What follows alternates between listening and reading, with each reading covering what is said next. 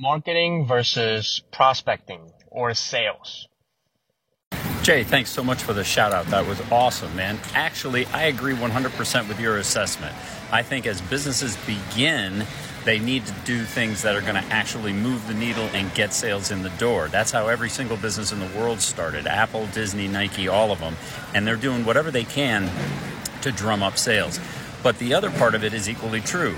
If you want to build a business that actually has momentum and a reputation and a brand presence that ultimately is bigger than just one individual or any group of individuals' efforts at converting sales. You're going to have to create something that's a bigger message, and that's where brand marketing and advertising come into play.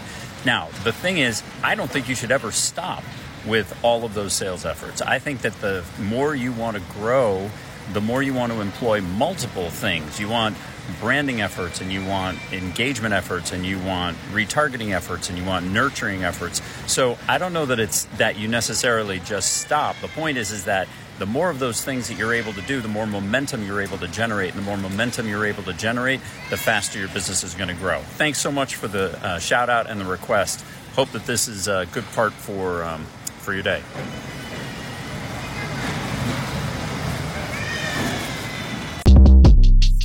Shortcast Club